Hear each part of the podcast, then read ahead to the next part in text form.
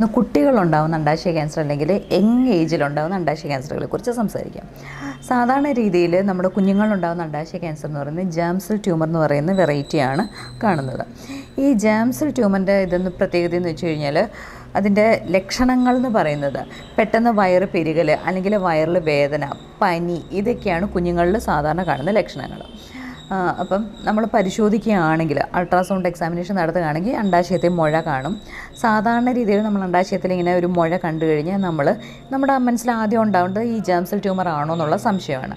അപ്പം അത് കൺഫേം ചെയ്യാനായിട്ട് നമ്മൾ കുറച്ച് ബ്ലഡ് ടെസ്റ്റുകളും കൂടെ ചെയ്യും. ബ്ലഡ് ടെസ്റ്റ് ചെയ്യുന്നത് കുറച്ച് ഹോർമോൺസിന്റെ ലെവലാണ് A F P B H C G L D H എന്നൊക്കെ പറഞ്ഞിട്ട് കുറച്ച് ഹോർമോൺ ലെവലൂടെ നോക്കും. ഇതിലേതെങ്കിലും കൂടുതലാണെങ്കിൽ നമുക്ക് ഓൾമോസ്റ്റ് ഉറപ്പാണ് അത് അണ്ടാശയ ക്യാൻസർ ആണെന്ന്. അടുത്ത സ്റ്റെപ്പായിട്ട് നമ്മൾ ചെയ്യുന്നതെന്ന് കഴിഞ്ഞാൽ സി ടി സ്കാൻ എടുത്ത് നോക്കും. സാധാരണ ഈ അസുഖത്തിന്റെ ട്രീറ്റ്മെന്റ് എന്ന് പറയുന്നത് സർജറിയും കീമോതെറാപ്പിയുമാണ്. ഈ കുഞ്ഞുങ്ങളുണ്ടാകുന്ന അണ്ടാശയ ക്യാൻസറിന്റെ ഒരു പ്രത്യേകത എന്താണെന്ന് വെച്ച് കഴിഞ്ഞാൽ വളരെ നല്ല പ്രോഗ്നോസിസ് ആണ്. കാര്യം ഈ അസുഖം വന്നു കഴിഞ്ഞ് ഇവരെ നമുക്ക് നൂറ് ശതമാനവും നമുക്ക് രക്ഷപ്പെടുത്താനാവും എന്നുള്ളതാണ് ഈ ക്യാൻസറിന്റെ ഒരു പ്രത്യേകത. അതായത് ഇവർ സർജറി അല്ലെങ്കിൽ കീമോതെറാപ്പി. ഈ സർജറി എന്ന് പറയുമ്പോൾ ഇവരുടെ ഭാവിയിലുള്ള റീപ്രൊഡക്റ്റീവ് കപ്പാസിറ്റി അല്ലെങ്കിൽ ഫ്യൂച്ചർ റീപ്രൊഡക്ഷനെ ബാധിക്കുന്ന രീതിയിലുള്ള സർജറി ആയിരിക്കത്തില്ല. പ്രത്യേകിച്ച് ഒരു ഓവറിയിലാണ് ക്യാൻസർ എങ്കിൽ.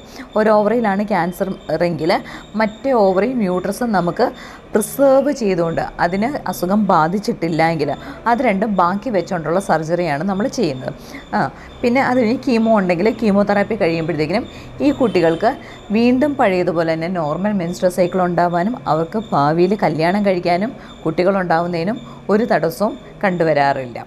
ഈവൻ ഇനിയിപ്പം അസുഖം വീണ്ടും വന്നാലും കണക്കുകൾ അനുസരിച്ച് ഇവർക്ക് തന്നെ അസുഖം വീണ്ടും വന്നാലും ഒരു എൺപത്താറ് തൊട്ട് തൊണ്ണൂറ്റഞ്ച് ശതമാനം കേസുകൾ റെക്കറൻസ് വന്നിരിക്കുന്നത്. അതായത് വീണ്ടും അസുഖം വന്ന കേസുകളിൽ എൺപത്താറ് തൊട്ട് തൊണ്ണൂറ്റഞ്ച് ശതമാനവും കംപ്ലീറ്റ്ലി ക്യൂറബിളാണ് അതുകൊണ്ട് കുഞ്ഞുങ്ങളുണ്ടാവുന്നുണ്ട്. പക്ഷേ അത് പ്രോപ്പറായിട്ട് ട്രീറ്റ് ചെയ്യണം.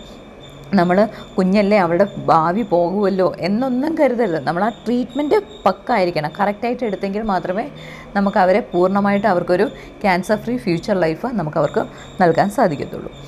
ഇനി ഇനിയുള്ളതെന്ന് വെച്ച് കഴിഞ്ഞാൽ ബോർഡർ ലൈൻ ഓവറിയൻ ട്യൂമർ അത് യൂഷ്വലി ഒരു ഇരുപത് തൊട്ട് നാൽപ്പത് വയസ്സിനിടയ്ക്കുള്ള സ്ത്രീകളിലാണ് കാണുന്നത്.